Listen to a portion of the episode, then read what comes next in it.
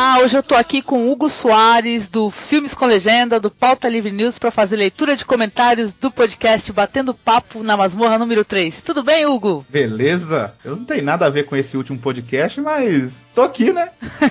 Muito bom estar com você aqui, Hugo. Então, o primeiro comentário é do Dante, ele é um dos seres da meia-noite lá, ele é do Sexta Cast. Ele colocou assim: Olha eu aqui de novo, um ser da meia-noite, resistir é inútil, ha ha ha ha ha. Adorei o cast de vocês. Cinema alternativo é uma das minhas preferências, porque tem um gosto muito refinado. Abraços. O que, que achou do comentário dele, ô? Porra, cinema alternativo é um gosto refinado. É meio estranho, né? Uma coisa você falar que você gosta de comer caviar porque é refinado. Não, ninguém gosta daquilo. Eu acho que ninguém nunca comeu aquilo na vida. Ah, eu nunca comi, cara. Nunca comi. Nem eu. Pior que dizem que nessas festas aí que o pessoal é, contrata, o caviar é tudo sagu preto, cara. Então é Sim. bom o pessoal tomar muito cuidado com o que come por aí. É, acha que tá comendo caviar, tá comendo merda de boi, alguma coisa assim.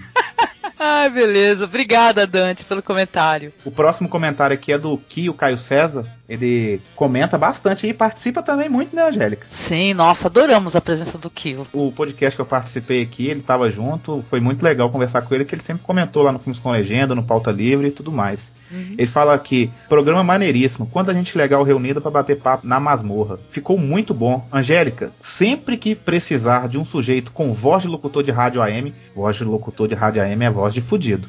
Mas ele tem a voz boa mesmo, verdade. Tem, tem sim. Aí ele fala que é copyright Léo Lopes, não sei quem é Léo Lopes, você deve saber. É o Léo do Radiofobia. Ah, tá. Pode chamar que estamos aí. E Barão, é, vê se toma vergonha na cara e lê o guia. E mais uma dica desse seu camarada que você não vai se arrepender de seguir. Abraço. Então, ele tá falando pro Barão pra ele tomar vergonha e ler o Guia do Mochileiro das Galáxias. Porra, velho, eu não, tô- eu sem brincadeira, é, eu não li ainda, mas eu tô fascinado pra pegar os cinco livros e ler tudo de uma vez. Que eu, não- eu tô maluco pra comprar esses livros e tá muito barato esses livros, viu? Tá, tá muito barato. Agora o pessoal tem que aproveitar essas promoções que estão fazendo por aí, viu? Sim, eu cheguei acho que ver os cinco livros por 45 reais, um negócio assim, 50 reais, muito barato mesmo. Nossa, vale a pena, viu? Porque esse autor aí, ele é, ele é um cara muito crítico, assim, os livros são muito interessantes. Até a minha filha tá lendo o guia também, tá gostando. Ah, Muito eu, bom. deve ser muito foda, deve ser muito foda. Vale a Hum. pena. Então, obrigada, viu, Kio? Valeu muito seu comentário, tá? Um abraço, querido. Próximo comentário é o do Barão, que ele participou desse podcast, batendo papo número 3, né? E ele falou assim: ótimo papo, divertidíssimo. Espero que o projeto continue. Pois é, Kio, vou correr atrás dos livros. Abraço a todos. Ele já respondendo ali o puxão de orelha do Kio, né? Tu viu, né? É. Puxão de orelha é até pra mim que não, não li ainda também. Eu sou doido pra ler esses livros. Beleza, obrigada, Varão. Então, o próximo comentário aqui é do Calango. Ele falou assim: ele falou que se chama Wilson Nantes. Ele é Essa é conhe- nova pra mim. Não Então. sei o nome dele, não. Ele falou que é conhecido na internet como Calango, como vocês poderão conferir no FCL, né? Que ele é ouvinte lá de vocês, viu, Hugo? Do- Sim, eu sei. Ele é do- ouvinte desde, acho que do, a gente começou com o Lost Pod. Nossa, legal mesmo. Então, ele diz aqui que ele tem 37 anos, é técnico em computadores e redes, e ele fala que ele é de Campo Grande, é, Mato Grosso, Pantanal. Olha do Pantanal. Ele diz que tá passando todas essas informações porque ele fez um comentário sobre o filme Pequeno Nicolau e o, e o nome dele lá ficou como Fórum Catec, que era de um blog que ele tinha, né? Mas ele perdeu por falta de grana para mantê-lo no ar. Então, ele disse que quando fez o comentário não notou que ainda aparecia o nome do antigo, que é Fórum Catec, né? E nós no comentário lá, eu e a Poliana, a gente tirou um sarrinho, né? A gente brincou, olha, Fórum Catec, o que, que é isso, né? Porque todo mundo manda nome muito louco, né? Na hora que Aham. vai comentar, vocês sabem. Então, ele falou que não tá reclamando, ele só gostaria de deixar explicado sobre esse nick. Então, ele falou que tem assistido ultimamente, assistiu um filme chamado Morte no Funeral, que ele saiu, tem duas versões esse filme, ele tem uma versão é, original que é inglesa, né? E tem uma outra americana, que eu acho Olha, que... deixa eu falar um pouquinho desses filmes, desses dois filmes, tá? Uhum. Ah, eu assisti os dois. O Morte no Funeral, o inglês, né? Que é o lá da Inglaterra e tal, é uma merda gigante. Eu achei. uma merda gigante. O americanizado ficou pior ainda. E teve gente de falar, vir falar comigo, que quase fez xixi na calça de rir. Eu acho que eu sou o cara que acho que mais fico rindo nos podcasts de tudo, assim, sabe? Qualquer coisa eu tô rachando de rir, caindo na gargalhada. Eu não consegui tirar uma risada desses dois filmes. Eu não sei nem o que, que ele falou dos filmes aí, mas eu não gostei, não. Ele disse que gostou. Ele falou que é muito fã de comédia, suspense, terror, drama, documentário, vários estilos de cinema. Ele, pelo jeito, aqui o Calango gostou. Eu assisti também a versão inglesa, eu não assisti a versão americana. Eu achei até interessante. Eu não dei risada, assim, de gargalhar, não, mas eu achei interessante. É melhor do que muita comédia que tem por aí do Ben Stiller, né? Então ele falou que ele gosta muito do filme Jurassic Park, que ele assistiu quatro vezes seguidas. Isso aí é clássico, né? É, então, caramba, mas é quatro vezes seguidas. E quando saiu o DVD, ele assistiu mais 14 vezes, Hugo. Não, mas aí já é doentio. Isso aí tem, isso aí tem uma solução que chama tratamento. Ele diz assim, ele falou que teve um outro que virou seriado, que é o Stargate, que ele gosta muito também. Ele falou que os filmes de hoje em dia eles estão prometendo muito e cumprindo pouco. Ele acha que parte disso se deve às continuações, Homem-Aranha. Ele falou que o primeiro foi interessante, mas o resto já não prestou, na opinião dele. Ele disse que outro fator com influência seria a queda de qualidade, no caso os orçamentos, né? Ele tem a impressão de que quanto mais caro for a produção do filme, mais efeitos especiais, pode ser menos interessante. much. Aí ele continua aqui falando que pede para que não, não, seja mal entendido, né? Não está dizendo que os efeitos especiais estragam os filmes, longe disso. O que, que, ele quer dizer é que hoje em dia, como foi comentado no podcast, se investe muito em explosões mirabolantes, perseguições malucas e em muitos outros efeitos, estilo Matrix e outras papagaiadas, e que o conteúdo do filme às vezes acaba ficando muito escondido atrás dessas firulas, né? Por exemplo, um filme com Benjamin Button é carregado de efeitos especiais e não é só maquiagem, como muitos imaginam, mas mesmo assim os efeitos não se destacam a ponto de tirar o foco do filme. Você vê, você sabe que eles estão ali, mas também que eles completam o filme de maneira de tal fluidez entre roteiros e efeitos que não entram em atrito, entendeu? Está tudo na medida certa. Quer dizer então que os filmes cult e os filmes de cinema alternativo, para eles se tornaram muito mais interessantes do que os grandes filmes do mainstream. E ele não quer dizer com isso que ele parou de assistir filmes mainstream, mas ele diz que sinceramente, ultimamente ele não teve nenhum que surpreendesse ele quanto ele esperava. Então esse Morte no Funeral, que é esse até que você comentou, que ele assistiu sem imaginar como seria, ele se acabou muito de rir. Ele gostou, viu, Hugo? Diferente é, de você. Fraco, muito fraco. Eu achei muito fraco. Então, ele diz que o filme tem um ritmo meio cadente. meio cadente, meio cadente que vai caindo o ritmo. Ele começa estranho e logo depois começa a desventura dos personagens. Então chega num ponto que você passa a entender mais a história de cada um. Porém, mesmo assim, ainda ficam umas pontas soltas. Ele não vai entrar em detalhes e tal, não vai dar spoilers, né? Aí ele disse também que tem outro filme que ele gosta bastante, que é um filme chamado Gordos, que é do Daniel Sanches Arevalo, que é de 2009. Ele diz que se trata de uma comédia dramática. O filme mostra desilusões, realizações e aventuras de um grupo de pessoas que entram numa terapia de grupo para tentar emagrecer mas o resultado disso é diferente para cada um. E isso acaba influenciando de maneira às vezes dramática e às vezes cômica as vidas de cada participante. Não assisti esse filme, ó que interessante, que legal. Parece esse filme parece mais a casa dos artistas dos gordos do Silvio Santos. Não parece? Será é, cara? Ó, tá aí, cara. Por que, que, o Silvio nunca pensou nisso, né, cara? Deixar pouquíssima comida pros gordos, cara. E só mas tinha um programa desse. Tinha sim, mais ou menos um programa desse no Silvio Santos que toda semana eles tinham que pesar para que qual grupo dentro da casa que perdia mais peso. Aí se o, o, outro grupo que perdeu menos peso, um deles saíam, entendeu? Tinha um programa desse. Olha só, caramba, tá vendo? Era a casa dos artistas dos gordos. Tava pensando que a gente era super original, já ia vendendo nossa ideia, tá vendo?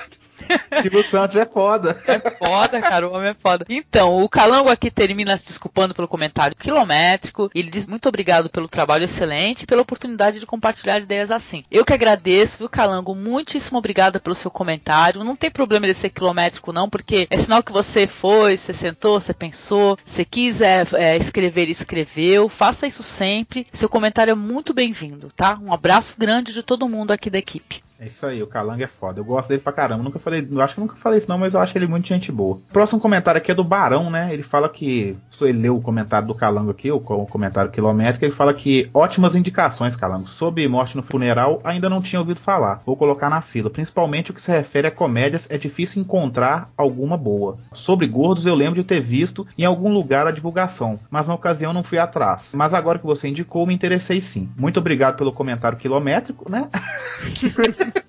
Saiba que eu li inteiro. É muito bom saber que você tem ouvido, gostado e compartilhado suas opiniões e indicações conosco e com os demais leitores, ouvintes do blog. Olha, muito obrigado, Barão. É uma das pessoas da equipe do, do, nosso blog, do nosso podcast. Valeu mesmo, Barão. É legal que. Eu gosto quando o pessoal fica interagindo nos comentários, viu, Hugo? Isso é muito bom, né? Sim, é muito bom. Beleza. Então, o próximo comentário é do nosso amigo Eduardo Coço, que tá nesse podcast aqui, junto com o Perna, eu, Marcos e Ivan Motosserra. Ele diz assim: ele diz que adorou a mega leitura de e-mail e o áudio que homenageou o Masmorra. Valeu, pessoal do Visão Histórica. Nossa, eu também agradeço muito. Adorei muito a mensagem de voz deles. Então, ele disse que Grand House foi lançado em DVD no Japão em sua versão original. E no resto do mundo só lançaram os filmes separados. O Japão é genial, ele coloca assim exclamações. Que venham mais batendo papo na masmorra. Excelente. Obrigado, Edu. Com certeza, o Batendo Papo na Masmorra é o nosso tapa-buraco. então ele vai sempre tá tipo, aí. não tem tema, vamos gravar um desse, né? pois é, pra não deixar o ouvinte sem nada, né? Não, e a gente também está se sentindo bem, viu, Hugo? Porque a gente assiste muita coisa e a gente fica com muita vontade de falar e sem oportunidade, esperando um tema do podcast para poder entrar o filme. Então, quer dizer que tá sendo um alívio para todo mundo esse, esse batendo papo na masmorra, viu? É isso aí, eu acho legal mesmo. Eu acho sempre conversar sobre o que a gente tá assistindo, um papo descontraído, é sempre bom sem ter que ficar em pauta. E pauta é um saco, a gente nunca fez pauta no nosso podcast, é sempre sai até legal. É verdade, não, a gente faz pauta temática de diretor ainda por cima. Tu tem que assistir quantidade X de filmes. Ah, Mas... isso é eu acho que num podcast desse eu não participaria, não, porque. Ó, tu não. vai ter que participar de cinema nacional, tá vendo? Ah, não, de cinema nacional até que eu curto assistir, sim. Se for os, os clássicos do filme bacaninha, até que eu vejo. Continuando aqui, o próximo comentário é do Rodrigo Ken, que ele é do Visão Histórica Podcast. Ele diz assim: Olá, habitantes da masmorra. Adorei os episódios do Batendo Papo na Masmorra, sempre descontraídos, uma verdadeira conversa entre amigos, onde surgem de maneira espontânea os filmes, séries e livros que o pessoal já viu, quer ver ou jamais verá. Continuem o bom e excelente trabalho. Fico lisonjeado com a calorosa receptividade de vocês à nossa mensagem de voz e com os elogios feitos à nossa equipe. E tenho certeza que há reciprocidade nisso. Portanto, contem conosco sempre que precisarem. Grande abraço. Rodrigo, japonês, podcast Visão Histórica. Muito obrigado. Olha, tô sabendo aqui que o nome do japonês é Rodrigo. Olha, muito obrigada, viu, Rodrigo? Valeu mesmo pelo seu comentário aqui. A gente já falou muito assim, a gente agradece de coração. A gente recomenda a todos aí que busquem o podcast Visão Histórica, que é um podcast muito legal sobre história. É sobre história de quê? Nossa, de tudo? É história. Olha, eles têm podcast sobre Lampião, cara. Eles têm podcast sobre Egito. Pô, o podcast sobre Lampião deve ser bem legal, né? É muito. Não, todos estão fantásticos. Eles têm a revolta dos malês, né? Muito interessante. É, saca, os caras assim têm a manha de fazer o um podcast sobre história que não é um bagulho chato. Entendeu? Se diverte é porque normalmente cacete. história é bem chato, né? É, cara, mas. Principalmente é do Brasil, né? É, então, mas eles têm história brasileira, eles. O último deles é sobre o Galileu Galilei, lembrei. Meu, é muito bom, Hugo. Você tem que escutar, cara. Sem sacanagem, é foda, é divertido pra cacete. Então os caras têm uma sinergia fantástica. Disse no negócio. Muito bom. Mó jabazão com o filho da porra. vou dar uma escutada, eu acho que deve ser bom mesmo. É, eu escuto muito podcast, então quer dizer que pra tu falar que o podcast é bom é porque tu gostou, entendeu? Sim. Então é isso. Obrigada, Rodrigo. Beijão. Valeu. O Toromei mandou um comentário aqui também curtinho. Ele falou assim: Merda, terei que assistir Louie agora. Lá vai mais uma série pro HD. Ele tá preocupado com o HD dele porque nesse podcast aí que a gente tá lendo aqui os comentários, foi comentada essa série Louie pela Vanna Medeiros lá do spin-off, sabe? É muito ah. interessante, é uma comédia dramática, sabe? Estilo Seinfeld um pouco. O pessoal comentou que é uma, uma série interessante, que rola uma vergonha alheia do caramba. É, sei lá, foi bem interessante. Eu também fiquei interessado, já baixei alguns episódios para poder assistir. E o Torinho já tá aí preocupado com o HD dele, Hugo. Eu não conheço pessoa que assiste mais seriado do que Torinho. Ah, Sem é? brincadeira. Ele assiste muitos. Tipo, coloca aí um mais de 30, ele deve assistir. Caramba, meu, pô, eu Sem queria ter tempo pra isso, cara. Nossa, tô muito. Eu não consigo nem assistir, terminar de assistir o Breaking Bad, cara, que eu gosto pra cacete. Porra, eu tô muito fodida de raiva, que eu quero ver como é que terminou, porque já terminou a temporada, né, Hugo? Sim, sim, já terminou a terceira.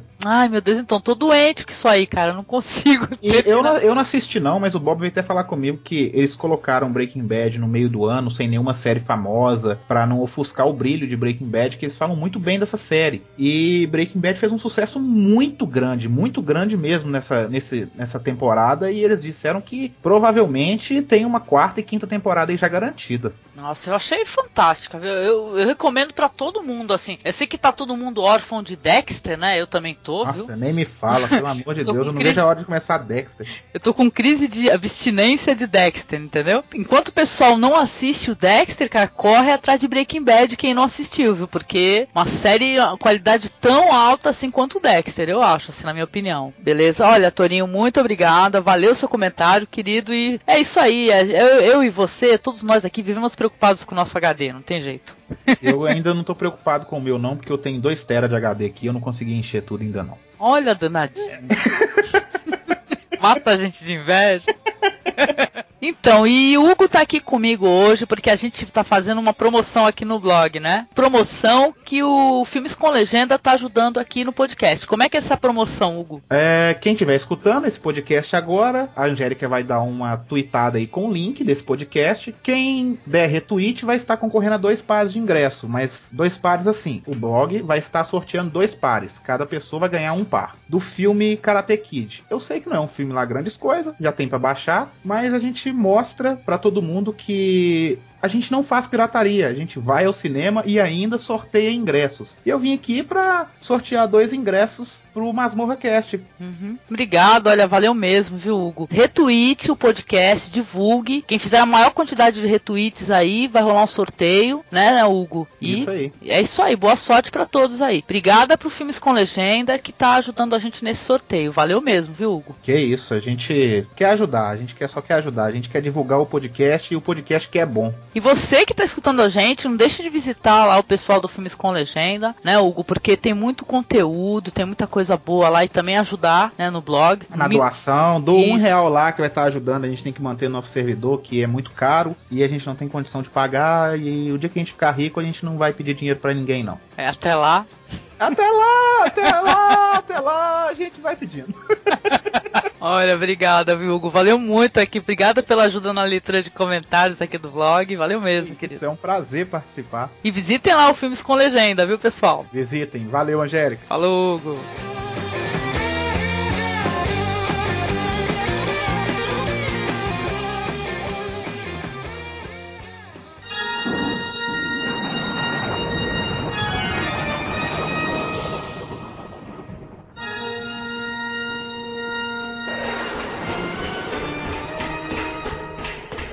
Quem está aí? Ah, são vocês. Entrem, fiquem à vontade. Tomem seus lugares. Mas como é que se mexe nessa porcaria?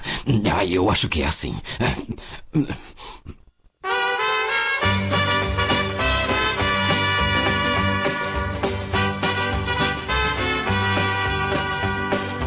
Love is a burning thing. And it makes a fiery ring. Beleza, então estamos aqui com o nosso projetinho, o que temos assistido ultimamente. Hoje eu tô com Perna do Tosco Chanchada. Tudo bem, Perna? Isso aí, obrigado aí, galera do Masmorra Cast pelo convite. É um prazerzaço participar desse podcast de muita informação aqui, dá até medo, cara. Hoje eu vou ser o peso de papel do Masmorra Cast. Muito obrigada, viu, Perna? Tô aqui com o Ivan Motosserra, que é do Rock 30. Tudo bem, Ivan? É, Beleza? Tá tudo ótimo aqui. Bom sempre estar participando aqui com os camaradas, né? Beleza? Falou. Com o Eduardo Cosca, do Destino Poltrona. Tudo bem, Edu? Tudo ótimo com você bem. Com o Marcos, que diz que não é de nenhum blog nem podcast, mas é do nosso, vai entender. É isso aí. então, quem que quer começar a bagaça aqui falando sobre alguma coisa que tem assistido, quer compartilhar com o povo, quer entrar na discussão? Quem quer se arriscar, quer ser o primeiro? Se ninguém começar, eu começo, hein? ninguém? Homens. É, faça, eu... as, faça as honras, né? Quem ia falar? Eu, eu, eu acho que você podia começar. Ah, perfeito. Então, eu vou falar aqui, pô, primeira vez que eu começo, que legal. Então, eu vou falar de um, eu assisti um clássico aí do Exploitation. Foi grande inspiração aí pro Tarantino para fazer o Kill Bill. O nome do filme é Thriller A Cruel Picture. o nome meio assim, né? Minha pronúncia já é maravilhosa, né? Então, o filme é de um diretor chamado Bo Arne Vibenius. E é o seguinte, é, é interessante assim, é Pra quem não conhece, claro, muita gente não conhece, que esse cara ele foi um dos colaboradores de um cara importantíssimo aí do cinema sueco, aí, que é o Ingmar Bergman, né? Filmes Sete maravilhosos. selo e tal. Isso, exatamente, Mônico Silvestre. E esse cara, ele, na época que ele tava trabalhando com o Ingmar Bergman, ele largou, né, o trampo e foi fazer um filme dele. E ele foi fazer um filme que acabou sendo referência, assim, pra, pra filmes de- desse gênero, né? Eu acho que é a maior referência disso, que é esse filme aí que tem esse nome, Thriller A Crew Picture. Tem outros nomes também, é Hooker's Revenge, tem vários títulos. Mas no Brasil saiu como eles a chamam de Caolha. Então, vocês vão lembrar que no Kill Bill tem aquele, aquela personagem da Daryl Hannah que ela usa um tapa-olho, né? Ela é caolha e tal. E delícia, né? E delícia, né? Vamos. Sim, é mara- maravilhosa. Ela tá. Eu acho que foi até um, um upgrade assim na, na carreira da Daryl Hannah, que ela tava muito é, esquecida, né? Vamos dizer assim, né? Quando ela foi trabalhar com Tarantino. Mas o Tarantino também tem isso, né? Ele, ele pega e acaba fazendo ressurgir algumas carreiras. Aí, é, leia-se aí o John Travolta e outros caras aí. Mas, mas quando você ouve falar de Daryl Hannah, você lembra do quê? Eu lembro do Splash. Ah, bom, aí então. É muito Pre- Foi ela que fez aquela sereia? Isso! Opa! Tu não lembra? Ah, é, porque eu assisti, eu assisti há muitos anos, quando eu tinha o quê? uns 5 anos toda tarde. Nossa, toda tarde não, no, no cinema em casa. Nossa, e passava mesmo, cara, no SBT. Então, mas a parada é, o filme é, é interessante no sentido, assim, que é um filme, não é um grande roteiro, tá? Mas é um filme que, o que, que ele tem de inovador, né? Pode-se dizer. Que É um filme de 74. Ele tem cenas de sexo explícito. Ou seja, é um, um filme que não é um filme pornográfico e tem cenas de sexo explícito, né? E é de um estilo assim que, que diz que é muito apreciado até hoje em dia, que é o WWG. Você sabe o que, que é isso? Não. é o Woman with Guns, né? Mulheres com armas, né? Ah. Hum. E cara, esse filme ele, ele serviu de referência para vários e vários filmes. É, se você vê, foi utilizado aí pelos irmãos Wachowski, até com a aparência da, da eu esqueci da, da qual é o nome da Trinity. da Trinity, exatamente, aquele lance de sobretudo e tal, visual assim mais interessante. É basicamente conta a história de uma menina chamada Madeleine, que ela sofre abuso quando ela é uma menininha lá de, sei lá, seus 10, 11, 12 anos, por um mendigo, né? Ela é abusada e tudo. E, ó, o, o diretor, velho- o diretor da Baba Verde. isso, o velho, o velho da Baba Verde. Não, o filme ele é todo, ele é uma, uma toscaria, mas ele é tão tosco que ele chega a virar um primor de tanta tosquice. Aliás, sempre tem que ter um estupro no início de um exploitation, né? Isso, exatamente. Não, então, aí ela, ela sofre essa, essa violência, né, e tal. Eu fiquei lá, eu lembro que eu fiquei desesperado, eu falei, ah, não acredito que eu vou ver. Não, mas não, o diretor poupa a gente da, da visão de- dela sendo estuprada. Passa-se o tempo, ela se torna, ela fica uma moça, ela fica muda, né, ela não fala mais nada, não, parece que é totalmente psicológico, assim, porque ela, o pessoal só comenta, você vê ali umas, umas camponesas ali comentando, porque isso é no campo, que ela, depois que sofreu essa violência, ela ficou muda, né, e tudo. Um belo dia ela tem que pegar um ônibus, ir pra cidade tudo, só que ela perde esse ônibus, né. Aí, aí vai entrar um galã né, na história, né? Que entra um cara lá, eh, bem galã, estilo filme brasileiro da boca do lixo, entendeu? A primeira frase que o cara conta, fala pra ela é assim: Você pode me dar uma única razão para não ir à cidade comigo? Com a cara assim de galã de sarjeta. E ela pega e vai, né? E tal, eu- maluquete. A partir daí que a vida da, dessa menina vai realmente virar uma bela merda, né? Porque o que, que ele faz? Ele é um cafetão, né? Ele sequestra as moças, ele vicia essas moças, né? E tudo fica ali, as moças ficam desacordadas, ele viciando, e ela e obriga essas moças a se prostituir, né? E não bastasse isso, ele ainda por cima ele envia uma carta lá pra residência dos pais dessa menina, falando que ela arrumou um, um grande amor, que não quer mais saber deles, que eles é, sufocam ela, etc. E acaba os pais da, da mina se matando, né? Ou seja, a vida vai de, de ladeira abaixo da coitada da mina. E aí que entra, assim, essas cenas todas de, de sexo explícito de uma maneira muito engraçada, né, Marcos? Tem um barulho, né, que rola na hora que tá tendo essas cenas, né? O diretor colocou um barulho interessante, né? Um, como é que era mesmo?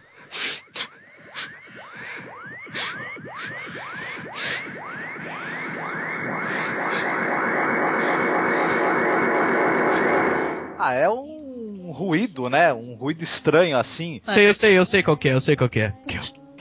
Ah, que, ma, ma, ma, que, que, que. É, então, mas é algo tão é, interessante, é, acho que é até interessante citar, que esse ruído, esse barulho que o diretor insere na cena, acaba virando até um personagem do filme, porque você acaba sabendo o que vai acontecer através desse ruído, né? Então, mas aí o que acontece? É, primeiro cliente que a Madeleine tem, né? Ela já viciada e tudo, ela agride esse cliente. Aí o cafetão é, acaba arrancando um olho dela, né? Rasgando o olho dela. Então essa cena. Caralho, mas É. peraí. Que agressão então? Ela que ela mordeu o pinto. Não, ela, cara? não, ela arranhou o cara, entendeu? Ela arranhou o cara, ficou com a cara toda arranhada Ah. e ficou Ah. que, como- o que, que ele ia falar pra esposa dele, não sei o que lá. Aí simplesmente o cara foi lá e arrancou o olho dela. E essa Ah. parada do olho é interessante a gente citar, eu sei que eu acho que até o Marcos ia falar isso agora. Que essa cena aí tem uma lenda aí que essa cena, ela é famosa porque ela foi realizada com o uso de um cadáver, né? Que é uma cena muito é, realística, né? Muito forte. Eu acho que não, que isso aí é galhofa, não foi nada com cadáver, porque nessa época já tinham bons caras aí que fazem essa espécie de efeito aí, né? E tal, com já era contemporâneo o quê? Do Jason, né? Isso daí. Então já tinham uns bons caras ali trabalhando com isso já. É, viu, Angélica? É que Oi. esse cara, o, o Bo Arne Vibenius, ele era um tremendo picareta também. Além de ser um diretor habilidoso, ele visivelmente era um,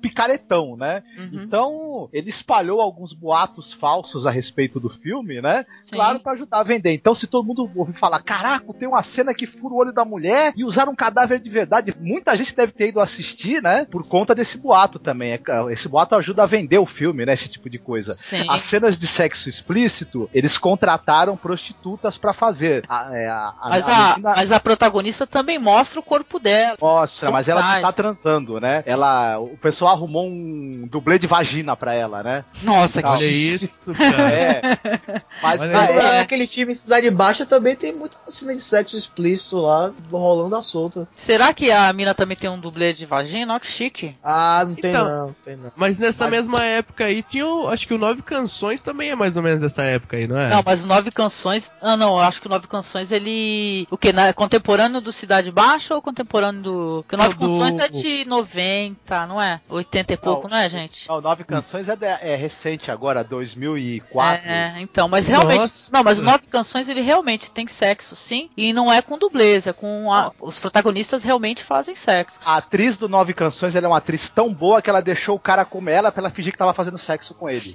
É, engraçadinho. É, é uma atriz. Não, se é pra citar complicada. filmes assim onde, onde realmente o pessoal faz sexo, o Império dos Sentidos, né? O diretor ele fez o pessoal fazer sexo mesmo na marra, entendeu? Então, mas não vamos fugir do, do eles acham musical. vamos, vamos voltar. Vamos partir pra putaria, não, né? Não, mas é interessante o que o Perna citou. Então, mas a parada é, enquanto ela tá ali trabalhando e tudo nesse prostíbulo, tem uma outra moça lá também que ela faz amizade e tudo. O filme é uma tosquice, assim, não dá pra gente levar os diálogos a sério, né? Nem as cenas a sério. Mas é interessante porque ele acabou servindo como referência pra muitos filmes, né? Que eu te falei. Essa moça, ela acaba sendo assassinada, né? E tal. Um belo dia ela vai lá no quarto da moça, tá a cama encharcada de sangue. E a partir dali, então, que a Madeleine vai começar a aprender é, coisas pra poder se vingar, né? Vai começar a realmente bolar a vingança dela, né? Aí o que que ela faz? Ela começa a tomar aulas de direção e tudo, mas direção é defensiva, né? Aquela direção onde a pessoa foge de tudo, bate em tudo. Essas cenas aí de treinamento dela, tendo aulas de direção defensiva, aulas de tiro, que mais? Aulas de Krav Maga, são cenas, é, eu acho que engraçadíssimas, entendeu? Porque, porque são maravilhosas, né, Marcos? O que que tu lembra dessas cenas aí? A gente deu tanta risada com esse filme. Ah, é fantástico o negócio. Treinamento dela com o cara do exército que é atirador, com outro piloto de corrida, né? E com o mestre de karatê, é que é hilário.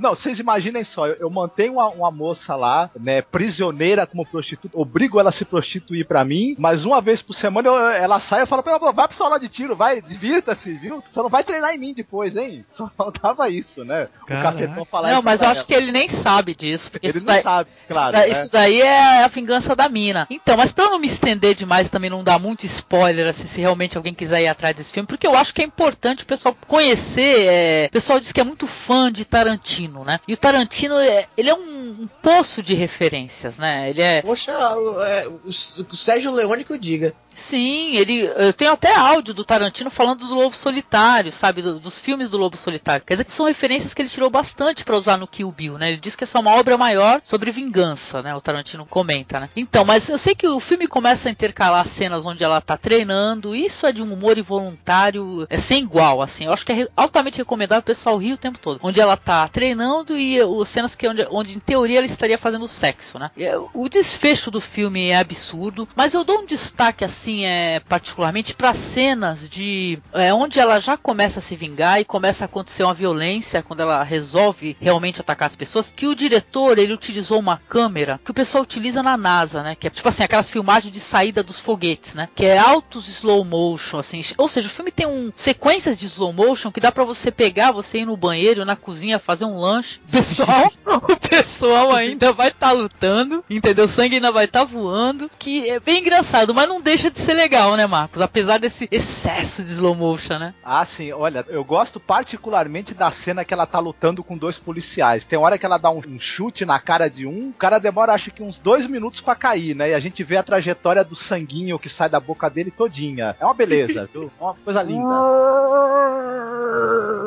É, se tivesse um áudio, eu acho que ia ser. Podia ser foda, né, cara? Isso que ia ser massa. Ia perguntar justamente se tinha o áudio. Não tem, é tudo assim, é um som de fundo, mas não tem um áudio da luta assim, né? Mas ia ser bem engraçado. Me lembra Agora- até aquela capa do. Falei pro Marcos, me lembrou aquela capa do Pantera. Acho que é o Hum. vulgar display of power, sabe? Que a cara do cara tá toda amassada assim. É Vocês muito viram bom. uma. Vocês viram é, abrindo aí off-topic total, né? Abrindo aspas aí, falou dessa capa. Você chegou a ver a do Netinho? Não, não. Que, que é? Fizeram uma, fizeram uma versão, não sei se você lembra quando o netinho de Paula lá, o pagodeiro, deu um soco na cara do Vesgo, né? lá do pânico. E aí fizeram o, o vulgar display of Black Power. Ficou sensacional, ficou sensacional, cara. Eu tenho que ver isso, cara. Muito bom. Eu, eu também quero bom. ver isso. Eu lembro da, da versão que o pessoal do Pânico também fez da musiquinha enquanto mostrava a imagem, que era assim, o pessoal na Coab me chamando de covarde. Eu achava ótimo aquilo. O papo foi parar no netinho. né? Então, então, eu sei que o filme ele é um símbolo grande assim do exploitation e eu acho que o pessoal precisa conhecer, buscar esse filme. Tem blogs que tem esse filme disponibilizado em, em- até em alta qualidade, né? Não é difícil de descolar e esse é um filme que tu não consegue achar em locadora, cinemateca. É um filme raro, né, Marcos? Esse daí. É um filme difícil de encontrar pra você comprar, né? Então. Pra comprar John ou Torrance, pra né? assistir é quase que impossível. O pessoal vai se divertir muito assistindo esse filme. Poucas pessoas é, conhecem. E fonte de referência do Tarantino. Uma história absurda, com um roteiro ridículo, entendeu? Mas acho que merece ser assistido aí. Precisa ser conhecido pelo grande público. É mais legal do que um filme do Tarantino, muitas vezes. E, e lembrar que as pérolas do Exploitation são aquelas pérolas que a gente encontra na lama, né? Mas Sim. tudo bem. Onde os porcos não aceitaram. É. Beleza, então. Falei. Agora quem vai encarar? Agora vai, Ivan. Vai você. Um filme assim que eu, assim, mais recente que eu assisti, né, que teve algum valor assim de verdade, ou que eu não, não tenha repetido de assistir, foi o Clube da Lua, né? O filme argentino. Não conheço. Como é que é o Clube da Lua? Então, né? Se passa. O começo do filme é na década de 40 de um clube, né? Que é. Deixa eu procurar aqui na internet o nome do clube. Tá, foda-se o nome do clube. É. Não, é Clube da. É, Luna de Avallaneda. É, meu espanhol tá uma maravilha. Aí o que acontece? O, o é, tá tendo aquela festa toda, tipo, um clube bem tradicional, né? Tocando. é, tem banda, aí tá tendo uma quermesse, né? Criança pulando, criança levantando um saio de menina, e pessoal lá dançando e tal, que é tipo gente de idade lá, um lugar lotado, de repente a mulher entra em trabalho de parto, aí pare lá no, no negócio mesmo, e o cara foi o primeiro sócio vitalício, né? Tipo, ia ser aquele menino que nasceu. Aí de repente, já daí já corta para o clube no- nos tempos atuais, na verdade não é bem tempos atuais, porque o filme se passa na época que a Argentina tava em crise, né? Em crise econômica. Aí o. Acho que é Ramon, alguma coisa desse tipo, o nome do cara. O nome desse, assim, normal de pessoas. Da, é, Roman, Roman. Rom- É, então. De pessoas Roman, que moram em Buenos Aires. Exatamente, esse é o nome típico, assim. E o Roman, a vida dele, é, o clube, mesmo o clube estão em uma certa decadência, né? Porque os sócios não vão mais, os sócios não pagam. E ele mesmo, ele trabalha no clube de graça. E para sustentar a casa, ele trabalha como taxista. Mas não, não mostra no filme, ele só comenta isso, né? Aí, tipo, a vida dele é o clube. Tipo, a filha dele tá lá no, é, tá lá no clube. Quando ele não tem onde dormir, ele vai pro clube, sabe? E, e mostra, assim, é, é uma coisa, assim, bem bacana do, do filme, que mostra a luta dele, né? Pra manter aquele clube, a, a todas as custas tem gente querendo vender o clube, é, e ele lá, tendo problemas pessoais e se misturam, né, com a história desse, desse filme. É, é, sabe, o filme é, que fala, é, fala umas coisas bonitas como é, nunca. A gente tem que lutar não para sobreviver, mas sim para viver, sabe? Um filme bacana. É, bem, é, eu vou contar o final do filme mesmo. E o cara. No final do filme, o cara, o cara acaba. O pessoal acaba por voto, né? Da maioria dos sócios, ele tem um plano lá de. Não, mas se a gente pegar cada todos, todos os sócios voltarem, cada sócio é, paga tanto, e cada, cada um traz mais um amigo, e tá, depois de sei quanto tempo a gente vai estar tá com tanto, e porque ele tinha que pagar a dívida que era de 40 e tantos mil. E ele não tinha dinheiro para isso. E tava todo mundo lenhado, assim, tava todo mundo trabalhando no clube, tava, tava lá. E tem muitos personagens assim secundários que são bons, né? Tem um amigo dele que é alcoólatra, e sabe, e vive num, num quarto e sala todo bagunçado, e é fã do Creedence. Olha. Ele se apaixona pela mulher que ensina dança e tem sobrancelhas enormes, sabe?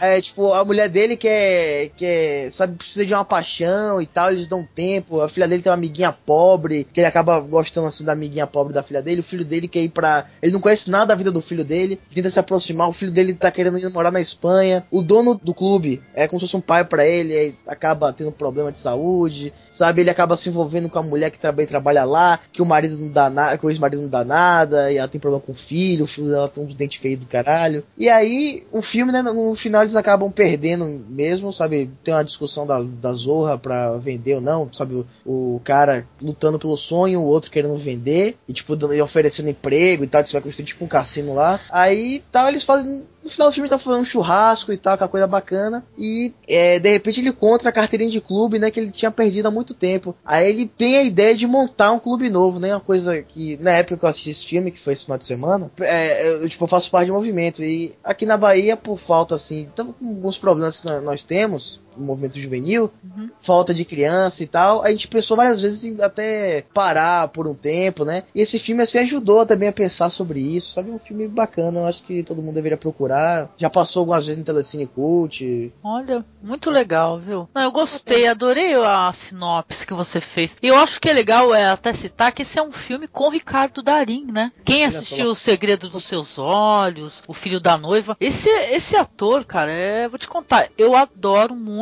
mesmo o Ricardo Darim. O filho da noiva, ele tá com mullet, não tá? Ai, eu não lembro, não lembro. Eu lembro da história, eu sou capaz de contar a história, mas não lembro se ele tá com mullet. É, eu achei O- que tava... e- não é esse filme aí que o próximo clube que o cara criou é aquele um que tem o. o Brad Brad Pitt. Eu juro que quando Eu você sabia que havia essa piada, sabe? Eu juro por Deus que eu havia essa Eu pensei que o Ivan ia falar Clube da Luta, cara. Eu falei, ah, Clube da Lua, até tu demora um segundo assim, pensando, peraí, Clube da Lua. Ah, tá. Mas olha, muito legal a, a história que você contou. É um dos filmes do Ricardo Darim que eu não assisti, viu? Pô, eu tô Não, muito é, na filmografia do cara. muito- filme muito bom, sabe? Os personagens em si, tipo, não, não mostra muita coisa assim na hora, tipo, vai mostrando de pouco em pouco, mas o que mostra, assim, já dá pra perceber que, sabe, não muita profundidade pra mostrar que são personagens assim, que tem conteúdo e tal a se passar. E detalhe que isso daí deu incentivo pra vocês, né, cara? Fantástico. É. Pra vocês continuarem persistindo. Ou seja, olha que legal, né? O cinema aí ajudando o pessoal a persistir, a pensar. Tá? Por isso que meus filhos vão crescer assistindo o filme do Sérgio Leone. Ah, muito legal. Nossa, o Marcos apoia. ficarem machos desde pequeno, assim, sabe? Usar a chupeta como arma. Feta como arma é ótima. Isso é bom, hein? Ai, beleza, olha, fantástico. ó, Já tá na minha lista também, imensa, que não acaba nunca. E aí, Perna, quer, se quer falar o próximo, querida? Ah, vamos lá, eu não sei se no Masmorra Cast já foi falado do filme Pi. Vocês Não. já falaram desse? Então, é Pi da constante Pi, matemática mesmo, né? Uhum. É, o filme é da, daquele Darren Aronofsky, que foi o cara que fez o Lutador, que ele é, Requiem para um Sonho, Sim. Fonte da Vida. Então, assim, ele tem uma, uma filmografia aí pequena, mas de filmes bacanas, né? Uhum. Bom, o Pi conta a história de um matemático, né? De um cara lá que é gênio matemático lá, o Max. Ele, nas- nos estudos dele lá, acho que se eu não me engano, ele até chegou a tirar PHD aos 14, 16, assim. O cara é, é absurdamente foda, né? Tanto que no filme tem uma, uma menininha que toda vez que ele sai do apartamento dele, né? Ela sai com uma calculadora junto e vai falando pra ele, ah, quanto que é 400 e não sei quanto multiplicado por mil não sei quanto. Ele fala na hora pra ela. Ele fala mais rápido do que ela pode digitar, né? Mas o filme gira em torno do seguinte, o Max ele começa a achar alguns padrões na, na, na vida humana, assim, né? Ele, nas, no- nas teorias matemáticas dele lá e tal, e ele quer, assim, encontrar, assim, a variação pra... Na verdade, assim, ele quer, ele quer descobrir uma forma de encontrar um padrão na variação da bolsa de valores. Olha. Descobrir uma fórmula que ele consegue prever quando vai ser e como vai ser a variação. Porque é meio que, que até a teoria do caos, né? Assim, no meio de toda essa incerteza que é a Bolsa de Valores, o cara consegue achar um padrão ali pra, pra indicar quando acontece a variação. E assim, isso, se alguém descobrisse isso de fato, o cara ou seria morto na hora, ou sei lá, e ficaria trilionário porque ele ia saber como negociar na Bolsa, né? Sim. E, e nisso aparece assim uma galera que lá que também diz, né, alguns místicos que mexem com com cabala e matemática junto, eles começam a querer misturar as coisas e trazer Max pro lado deles e tal para Cabala Pra e tá- matemática é o Albert Einstein. é, não, é assim, na verdade, é uma galera lá, uns judeus que, que estudam é, a cabala e eles querem convencer o cara que na cabala também tem matemática, né? Então eles tentam fazer esse jogo com ele, dando exemplos e tal, mas Max meio que, que se esquiva disso aí, ele fica baseado mesmo na, na teoria dele lá de, na- no estudo dele em buscar a variação da bolsa, né? Aí ele tem um mentor que vai ajudando ele e tal. O filme ele é todo em preto e branco, apesar de ser um filme, se eu não me engano, de 1998 e é 98 mesmo. Isso, 98. E assim, o filme mostra muito assim a questão da de como o gênio sofre, né? Aquelas paradas interiores do cara. Ele tem umas dores de cabeças fodas assim que o filme consegue mostrar de uma forma muito interessante assim, sabe? Assim, come... assim, o filme consegue te mostrar a dor de cabeça do cara, assim, a- o, o que passa, assim, o- os sentidos do cara, assim, como desperta e tal. É um filme, assim, eu não posso falar muito sobre esse filme porque o spoiler vai comer solto. Mas é um filme que vale muito a pena ver. É um filme que vai pra mim, assim, na videoteca dos filmes preferidos. É Pi pra quem gosta de ficção também, pra quem gosta de filmes, esses filmes mais é, mindfuck e tal. É o filme, cara. Oh, interessante. Eu já percebi aqui que o Perna, ele, um certo desejo, assim, ele curte muito matemática, essas coisas, né? Até É, literatura também. Até literatura, né? Porque eu ouvi o turma do Vortex lá, eu lembro do. Pô, tá lendo um livro que tem alguns. É, como é que é? Exercícios, né? matemáticos. É verdade, é verdade. É, eu acho bonito, assim, achei a matemática bonita, apesar de não ser bom, mas eu acho bonito, assim, é, as ideias, a, a filosofia por trás da matemática, né? Porque matemática não é só cálculo, né? Tem toda uma filosofia por trás e tal. Isso é muito bacana. Olha, muito legal. Não assisti esse filme do Darren Aronofsky. Assisti o Lutador, é A Fonte da Vida, gostei bastante. Marcos, já ouviu falar de Pi? Já assistiu não? Ainda não assisti, já ouvi falar. Eu assisti outros filmes do, do, do Aronofsky, assisti A Fonte da Vida, O Lutador. Mas eu achei engraçado que ele começou a carreira, esse filme é o primeiro dele, no LP, falando Isso. sobre um gênio, né? E depois terminou a carreira. Agora o último filme dele foi falando sobre o idiota, né? Que é o, que é o, o lutador, né? Nossa, Marcos. Ele não. quis fazer um personagem que é totalmente o inverso dessa vez, né? Que é um, uma anta, né? Que é o É, personagem e, quê? se- e sem contar o Requiem para um Sonho, né? Que é um negócio absurdo também. Que é outro filme fantástico, né? Quem Pô, não viu também indico. Esse eu também não assisti, hein? Caramba, todo mundo Nossa. já falou. Olha, muito interessante, olha lá. Hoje, que interessante, só filmes que o, o- acho que um, um assistiu e o outro não, hein? Legal, beleza, Perna, fantástico. Fica aí a dica do Perna e o Pido da Darren Aronofsky. E aí, Edu, sua vez, querido. Vamos lá, essa semana eu assisti de novo Um Príncipe de Nova York. E essa versão não tem os cortes da Rede Globo. Opa. Tem muito corte. Porque, Ah, então, esse, esse aí é o filme do Kunta não é? é verdade, não, é verdade, pô. O barbeiro lá não chama o cara de Kunta Quinte, não chama? chama, chama. Aí, aí, pô. Eu já lembrei da série, cara, porque acredito se quiser assistir. Raízes. Qual é teu nome? Kunta Kinte. Pá, pá. Qual é teu nome? Kunta Kinte. Pá, pá. Qual é teu nome? John, rapidinho muda. Legal. E aí, Edu, como é que é o Príncipe Nova York americano aí? É beleza? Sem cortes? Qual é que é? Tem um pouco mais de cena É, é, sexo? tem, Como é que é? tem uma cena que ele tá tomando banho, ele não pode se banhar. Daí tem as, as que dão banho nele. Tem uma cena que tá assim, daí, esperando, daí uma mulher sai da água, fala pra ele, seu pênis real está limpo. Ela limpou lá. Ah, mas só, só essa cena que tem a mais ou tem mais alguma coisa Tem interessante? umas outras que tem uma dança lá que tá meio pornográfica, eles também deram uma cortada na Globo. Que, aliás, esses filmes com Ed Murphy dos anos 80 são recheados de cenas de sexo, né, gente? Eu assisti um dia desse, não, faz um tempinho, um mês, aquele trocando as bolas dele com o, o Dan Aykroyd, sabe? Que eles trocam de lugar, um ca- o cara é um cara da Bolsa de Valores, o, o Ed Murphy é um mendigo. Também é uma cena cheia de nus da... Pô, na época ela era muito bonita. Qual o nome? É Jamie Lee Curtis e tal. Vocês lembram desse filme aí, gente? Ah, é o do, do transplante de testículo, né? Puta, eu vou parar, eu vou parar. Eu paro, eu paro, eu paro, eu paro. Existe o crossover entre esse filme que você falou e o Príncipe de Nova York. Dois personagens trocando as bolas que ficaram pobres aparecem no filme. Ai, ele, caramba. E dá um dinheiro pros dois e ele fala, tamo de volta. Sabia? No filme lá, esse o- Um Príncipe em Nova York, o pai do, do príncipe é o cara que dublava o Darth Vader, na verdade, né? É ele mesmo. Era ele, o canadense, né? Olha É o que sapão legal. James lá. Earl, James Earl Jones. Isso. É. Ah, então, se esse cara é o mesmo cara que do Conan, né, cara? Que era o Homem Cobra lá, não é? É ele mesmo, é o Isso. Tulsadum. Tuzadum. Pô, esse cara tem uma voz sensacional, gente. É Fantástico.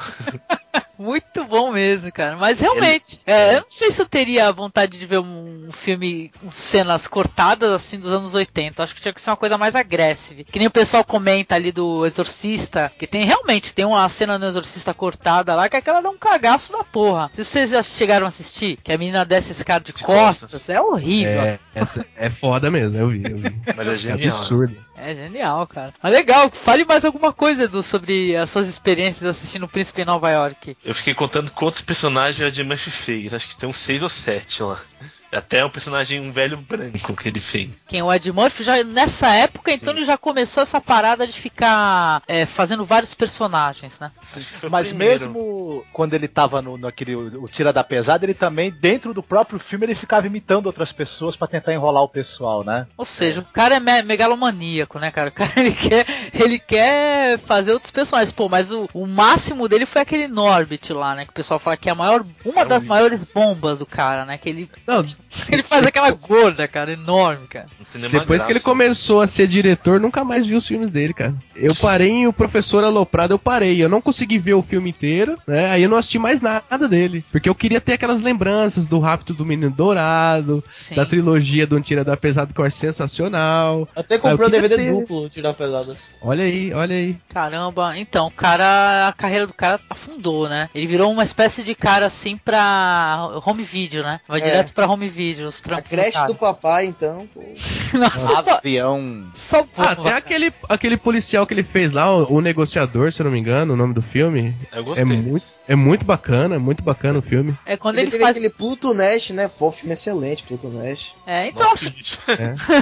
eu acho que. Não, também tem uma outra produção, mas até que foi indicada a Oscar que ele participou, que é musical, né? Eu não recordo o nome. Dream Mas Girls. Dream Girls, né? Eu não cheguei a assistir, mas o pessoal comenta que É bom, melhorzinho. Tava ótimo. É bom. Beleza, legal então. Mais legal, Edu. Obrigada pela indicação. E o que mais? Tokusatsu também não? Ah, tô assistindo Kamen Rider Double, que é o último, acho que é a vigésima série. Que Tu assistiu as ou- outras 19, é isso? Não, tô assistindo. É... eu assisti as últimas 10. Ah, sim.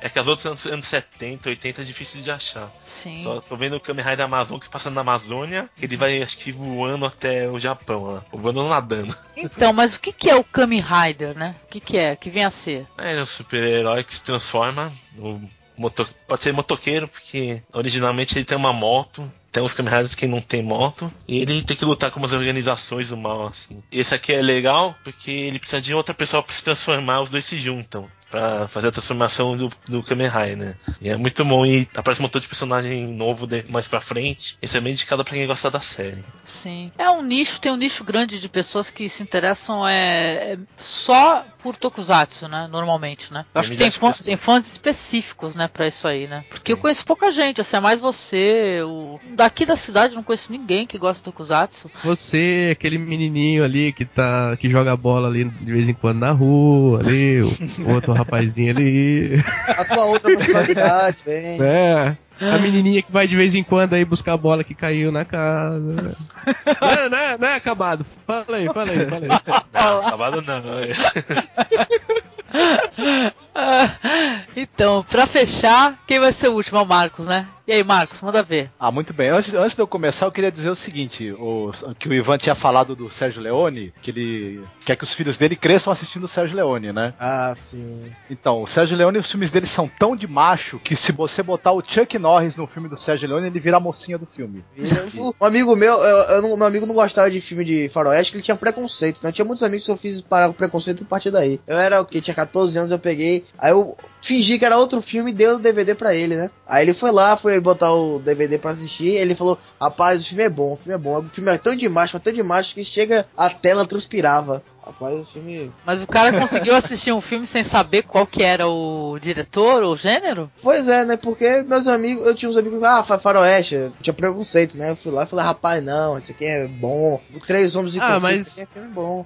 Mas o problema do faroeste foi os espaguetes, cara. É Isso que acabou com o faroeste. Não, mas o Giuliano Gemma, ele deu um outro patamar, né, pro o, o Spaghetti, né, que teve o Dólar Furado, que já foi um filme muito mais bacana, né, que marcou, né, a história do cinema, Dólar Furado. Poxa, rapaz. Cinéfilo graças ao Dólar Furado. Olha que legal. Eu vou É assumir aqui a minha ignorância e falar que eu conheço muito pouco de faroeste, viu? O Marcos já tentou me passar vários faroestes aí e não consigo Ah, mas é só você. ter empatia saber- muito. Não, algumas coisas eu gosto, que nem tem aquele filme do John Hillcoat, é, The Proposition, né? E, e outros filmes, filmes, claro, do Clint Eastwood, Ah, maravilhoso. Tem os Imperdoáveis, né, e tal, também. Charles Bronson também, né? Fez Charles uma Bronson vez no Oeste, muito. Né? Charles Isso. Bronson tem faroeste, é, Era Uma É, Vez no Oeste, também Esse é um Sérgio dos Leone. clássicos, né? É, é um dos fez, clássicos do ele fez Leone. Sete Homens de Conflito. É. É. Sem Só bigode. clássico. Sem bigode, é porque ele estava... Sem bigode.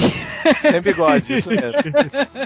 Os americanos precisaram do italiano pra aprender a fazer um western de verdade, viu? É, Foi, verdade. pois é. O filme mais clássico de faroeste é italiano. Mas- Não, pô, pior que a gente não vai fazer um podcast sobre faroeste, cara. Aí eu vou ter que me aprofundar um pouco mais no tema, não tem jeito. Mas olha, Imagina. Opa! Ah, Isso é bom, hein? Isso é bom, hein? É, Faça chamar, mesmo, faça chamar um mesmo. povo aí pra fazer um podcast Ah, tem, faroeste. que, tem que me chamar. Se for fazer de faroeste, tem que me chamar. Ó, já, tá todo mundo convidado. Quem quiser entrar, é. É, As Pô, porra tá aberta. Vou entrar. Os- Os italianos eles entendem tanto de faroeste que nos quadrinhos também. Os, os westerns mais famosos são Ken Parker, Tex, tudo italiano. Tex, né? eu tenho um uma coleção gigante de Tex. E tem filme do Tex também. Olha, Tem sim. Eu não sabia não, hein, cara. Tem, Tex foi, foi inventado em 1948. Ixi, eu lembro disso nas bancas, cara, de sebo. Quanto Até, Tex. até hoje ainda tem Tex na, na televisão. Tex edição ouro, gigante, edição de férias, an- anual, Tex grandes clássicos. É, é, tudo quanto é Tex. Tex Exposed, Tex XXX, né? Tem XXX também? não, não sei. Na internet deve ter. Na internet Hoje, não, hoje em dia tem XXX tudo, né, cara? Eu já vi, eu já vi hentai do, do Chaves. Nossa, eu não vejo, cara. Isso aí deve ser muito broxante, credo. e aí, Marcos? Tu ia falar alguma coisa? Fala aí. Não, então, o- falar sobre um filme, por exemplo. É, eu acho que sim, né? A ideia é essa. Tá bom. É bom, né? É, eu assisti ontem esse filme. É um filme de 2007 chamado Taxidermia. É um filme húngaro, né, de um diretor chamado Georgi Palfi. Eu tinha ouvido uns comentários dizendo que esse filme era bem fora do comum, bem extremo e fora do comum. Eu falei, bom, vamos ver, né, o que, que é esse Taxidermia. E eu fiquei de queixo caído. Nossa. Eu até não- é cinema extremo, então? Não dá pra classificar direito o que, que é esse filme. Mas eu, eu vou contar mais ou menos a história do filme, que vai- acho que vai dar pra entender o- do que, que se trata, né? Ele acontece em três tempos. É- é, ele conta é, a história de uma família, né? Através de três gerações dessa família. A primeira história é de um sujeito, ele é um soldado húngaro na Segunda Guerra Mundial. Ele tá cuidando, né? Ele, ele tá num posto que é uma fazenda que pertence a um coronel. É só ele, o coronel, as filhas do coronel e a mulher do coronel. É um lugar frio, onde não tem nada, e ele fica dormindo no celeiro e, e fazendo tudo que o coronel manda. Virou, virou escravo do coronel ali. E Só que esse cara ele é um tarado sem tamanho. Ele só pensa em comer as filhas e a mulher do coronel o tempo todo. E tal. Eram bonitas, pelo menos? Não, to- todo, é, as, filha, as filhas eram mais ou menos. A mulher do coronel era horrorosa, né? Nossa. É, é- é- Então é- não é taxidermia, é, é- é necrofilia, zoofilia. A família era judia ou não? Isso agora eu não me lembro desse detalhe. Tá, É. Acredito que sim, né? Porque. Mas enfim, eu sei que esse, esse soldado, ele, ele. Você assistiu? Eu acho- Eu acho que assisti, mas eu não assisti todo, não, assisti um pedaço. Porque um filme Então- húngaro que a família conta em, em três épocas, e se era de judeus, eu assisti. Então, aí eu vou fazer o favor de te contar o final. Já que tu não assistiu todo. né? E tal. Então, e o. E é mais ou menos assim. O filme, pra começar, ele tem tara pelas filhas desse, do comandante dele e pela mulher. O filme vai mostrando as fantasias sexuais que ele tem com as filhas e com a mulher do cara em ritmo de filme surrealista, Pra vocês terem uma ideia. O negócio é bem curioso, a- a é filmado de uma maneira assim, com a- um uso da câmera muito criativo, uma montagem muito fora do comum. É, para vocês terem uma ideia de como são as cenas, tem, uma- tem uma hora que ele tá se masturbando e começa a sair fogo do pênis dele. É, Eu tive uma imagem mental maravilhosa agora. exatamente. Mas isso é pra representar. É, como isso é que tá em chamas mesmo, né, cara? Aí Isso, estou em chamas. É. Bom, eu sei que ele acaba transando com a mulher do, com a mulher do cara, que é uma gorda bem feia, né? Assim, muito feia mesmo. Ele acaba fazendo sexo com ela em cima de um porco que eles acabaram de matar e destrinchar. Nossa. Olha aí. Que Pra beleza. queimar gordura. Pra queimar gordura, entendeu? Exatamente. Entendeu? Ó a metáfora. Que bosta. Isso. Olha, eu tava interessado em assistir o filme até o Marcos começar com esse papo aí, né? Como é que é? Não, mas calma que, que vai Ah. longe ainda. Eu acho É. que não foi esse filme que eu assisti, não. Opa, Tu ia lembrar, né? Eu ia lembrar, eu ia lembrar dessas cenas.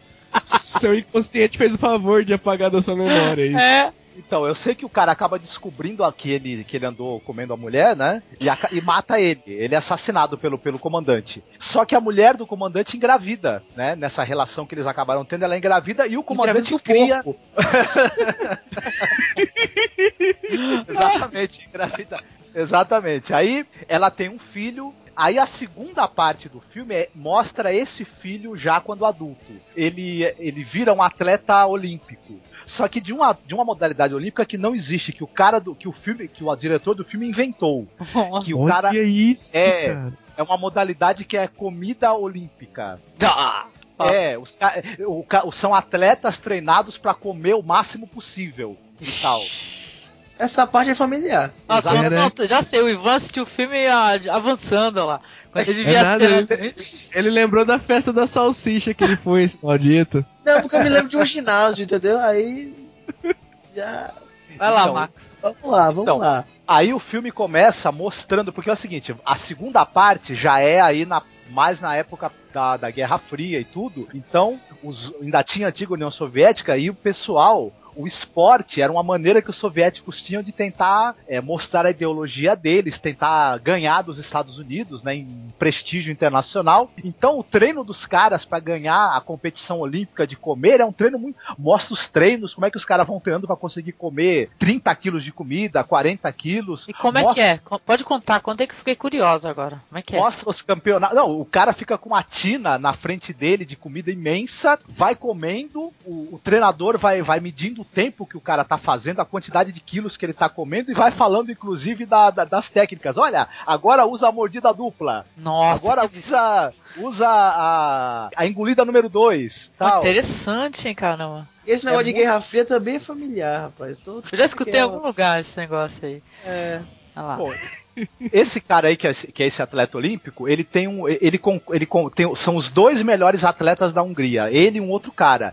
E eles competem pelo amor de uma mulher, que também é atleta, também, também tra- é, faz as competições de comida. O filme vai mostrando depois a disputa entre os dois por ela. Um deles, que é esse rapaz, acaba casando com ela. Esse rapaz que já era filho do, do soldado. Aí vem a terceira parte do filme, que mostra o filho desse cara, que era atleta olímpico, mostra o filho dele. O filho dele é magro, ele acaba tendo um filho que é magro e é taxidermista. Ah, então não, eu ia Não, perguntar justamente isso, aonde, em qual Onde momento chega- o pessoal ia começar a fazer taxidermia, né? Exato, o exatamente. Ele, o cara queria que o filho fosse também atleta, igual ele. Porém, não, o filho, o filho não, não quer saber disso. O filho é um taxidermista profissional. Tem uma loja de taxidermia. Nos fundos da loja mora o pai, que era esse antigo atleta olímpico. O cara comia tanto que ele acabou virando um cara de 300 quilos. Nossa. Ele não sai mais de casa. A vida do filho é cuidar desse pai, que tá tão imensamente gordo que não consegue nem se mexer mais. Cuidar da loja de taxidermia, né? Onde ele faz taxidermia só de animais bem grandes, ursos, cervos,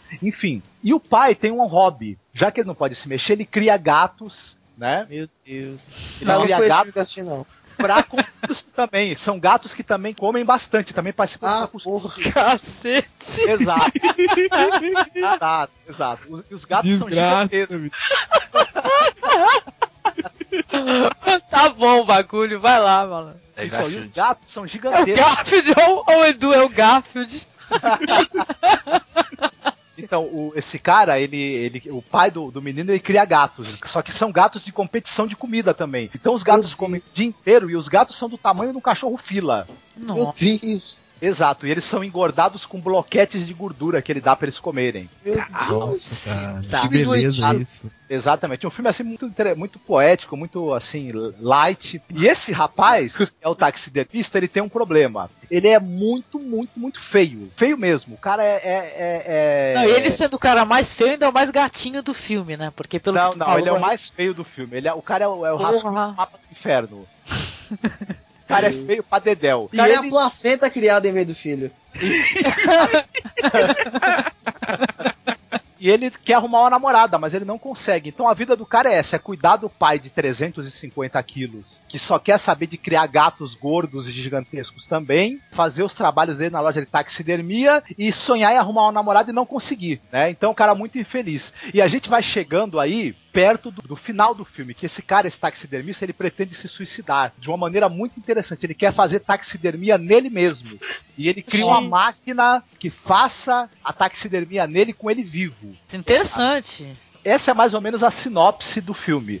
Agora, isso não resume o que é o filme, porque tudo isso é contado pelo diretor usando uma, uma linguagem muito próxima do surrealismo. O filme visualmente ele é impressionante porque o, o cara tem um cuidado com a fotografia que você parece que você está assistindo um, um filme de arte classe A, porque a fotografia é extremamente bem cuidada, os enquadramentos, as- o uso das cores, do- dos cenários é uma coisa de cair o queixo. O filme, ao mesmo tempo que ele é absurdo, ele é, ele é muito bonito também visualmente. E o cara é muito criativo na hora de fazer a montagem e, e no uso da câmera, mas, mas muito criativo mesmo, assim. Tem uma cena perto do início do filme, pra vocês terem uma ideia, em que eles mostram a- as filhas do, do coronel que eu tinha falado tomando banho, numa, numa espécie de uma, de uma grande banheira de, de madeira. Essa banheira também é usada para lavar louça, é usada para você destrinchar os animais lá da fazenda que são mortos para comer. O cara vai fazendo uma cena em que a câmera vai girando de um cômodo do outro para casa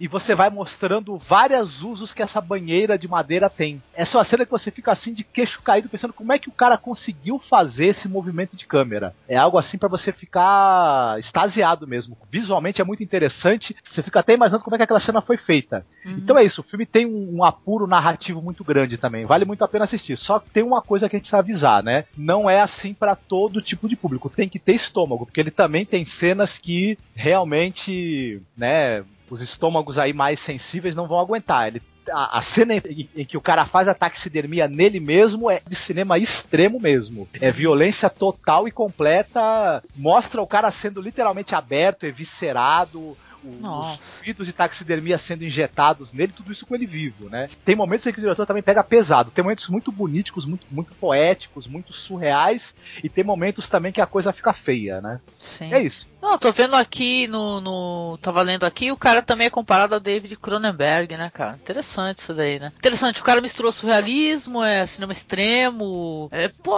legal, legal. Eu me interessei. Vou acabar assistindo, fatalmente. E vocês, o que, que vocês acharam da descrição do Marcos aí? O que, que tu achou, Tô vendo aqui o trailer, Olha. que é um filme muito louco. Eu já tô louco. procurando aqui pra mim encomendar aqui por, pelo John Torrent aqui, cara, que eu quero ver essa semana já isso. Ah, Ó. vai no filmes com legenda, lá deve ter. Não, pior que eu acho que esse não tem. Acho que... Não Olha, tem, onde- eu já fui. Tem num site chamado A Privada Cult. É, Olha isso. procurar A Privada A Cult. que Privada tem. Privada Cult. Puta É legal esses sites que tem é, os filmes assim mais é, interessantes, vamos dizer assim, com, com outro, uma outra pegada. Assim, você só acha em blogs com nome bem maluco, assim. É Baixando ao Extremo, Cinecozilla, tem um outro site que também tem muita coisa boa, né? Mas olha, interessante, não assisti esse daí. Eu, depois, olha, falar a verdade, depois que eu assisti um curta aí do Nacho Serdá, cara, que eu- até foi o Marcos que descolou, que é, o nome é Aftermath do curto, onde tu mostra um cara que é que pratica necrofilia e de uma maneira como eu acho que eu nunca imaginaria é, que uma pessoa que praticasse necrofilia faria. Eu acho que eu encaro qualquer coisa, cara, mas, francamente, porque o que eu vi ali, cara, é. Não preciso nem assistir de novo porque queimou a retina, cara. Eu já ouvi falar do, do Aftermath já, mas não cheguei a ver, não. Um Aftermath eu descolei é, também em blogs, é, eu acho que foi num desses blogs aí, Cinecozilla, ou foi na Trix, nesses blogs assim de filmes mais é, alternativos, sabe? Porque também é tudo, esses filmes são filmes difíceis de descolar. Tu não acha, cara, tu não acha. Nem numa boa cinemateca acho que tu não acha isso daí. Mas eu acho que todos os filmes falados aí foram extremamente interessantes, viu? Muito bom mesmo. Olha aí. Eu gostei, ó, eu já tô com o Pi na lista. O, o, o que o Ivan falou foi do. Foi o do. Clube da Rica- Lua. Ricardo Clube da É, Clube da A lua. O do Ma- Marcos com cinema extremo e o Edu com É, anos 80. É a, ve- tá é a versão, é a versão argentina do, do Clube da Luta. É o Clube da Lua. Isso. Ah, Ainda bem, que não, gays, entendeu? ainda bem que não é um filme de, com o Tonho da Lua, né? Uh, Rutinha! Uh, oh, que é boa! Rutinha, má. Mas ainda bem que o Clube da Lua é um filme interessante. Também já tá na lista. E é isso aí. Tempo acabando. Vamos aí. Ah, Uma pena, o papo tá ótimo. porra. Poxa, tia, por que a gente tá acabando? Pô, logo? não me chama de tia, que já tem um puto no blog que fica me chamando de tia, eu já tô ficando doida com ele. Aí, você descobriu quem é, na verdade era um fake do Ivan Motosserra, porra. Tcharam! Achou. Beleza, então olha, foi muito bom gravar com vocês aqui. Eu quero agradecer ao Perna, do Tosco Chanchada. Ai, vocês não têm ideia, nos ouvintes, como é bom a gente gravar com alguém que a gente fica escutando sempre. Porra, Obrigada, eu viu, que o Pedra? diga, eu que o diga. bom, cara, valeu mesmo. Tá aí, Perna? Eu fiquei até em choque. Não, mas não, mas eu escuto sempre, sou muito fã, cara, muito fã. E consegui colocar numa conferência na, na- meio que na sorte, assim, o Eduardo e o Perna, cara, e, e não houve confronto, cara, ainda por cima. O Eduardo é um dos nossos clientes fiéis lá no Tosco Chanchada, mas o prazer foi meu, bate-papo muito bom, cara. Me chame outras vezes, por favor, me chame, me chame. Certeza. o, o Eduardo é freguês que ele, ele compra a pomada Ring of Fire? Esse não precisa Na não. verdade, cara, eu tô achando que o Tosco Chanchada tá melhor que a Kitivia, porque os comentários é- é- são tudo cropro- é, coprófilos, né, cara? Tipo, é, eu me caguei de rir, eu me caguei não sei o que. Então, porra. Então a gente tá melhor que a Kitivia, porra. Não, o Eduardo pode até não usar a pomada Ring of Fire, mas ele pratica na academia sangue no zóio. Essa é eu, boa, essa é boa. eu adoro É. a vinheta. Muito Aqui bom. você vira homem. No show dos pirulitos lá. É, Los Pirulitos. Muito bom, cara, muito bom. As melhores É. vinhetas ever, cara. É Antes verdade. sangue nos olhos do que sangue no olho, né? Com certeza. É. De Que, é, que fique bem claro, né? Que fique bem claro. Mas caso tenha sangue no olho, pomada Ring of Fire tá aí. Olha lá, tá vendo? Uma coisa já serve pra outra. Exatamente. É. Isso aí, Angélica, Eduardo, Ivan e Marcos aí. Foi um prazerzaço mesmo, galera. Valeu mesmo. Opa, o prazer foi nosso. Com certeza, nós que agradecemos. Obrigada ao Ivan Motosserra, que é do Girimum Beta, e do Rock 30, Ivan. Que bom ter É, você aqui com a gente. É, é sempre um prazer estar gravando podcast dos outros pra fazer jabá e ter mais ouvintes. E também né, pra poder discutir temas variados, né? Com, como agora, eu nunca tive a oportunidade de gravar nada sobre cinema, além do Rock 30 sobre trilha sonora.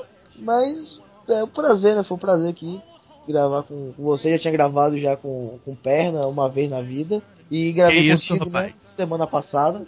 Foi semana passada? Tá, não lembro agora. Mas foi do Rock 30 da semana passada que saiu. Ai, obrigada, Ivan. Beijo, brigadão. Ah, não, obrigado a vocês. Com o Edu, Eduardo Coço, que é lá do Destino Poltrona. Obrigado, Edu. Nosso amigo, nosso colaborador, nosso grande divulgador. Muito obrigada, querido. Opa, foi um prazer. Na próxima vez que me chamarem, eu tenho um filme engatilhado pra falar. hein? Beleza? Nada de Tokusatsu da próxima vez? Não, não é não. É o Kamen Rider 2099, pode esperar. Quando eu estiver na 21 primeira temporada, ele vai começar a falar. Obrigado, Edu. Tamo brincando, viu? Com o Marcos. Episódio final.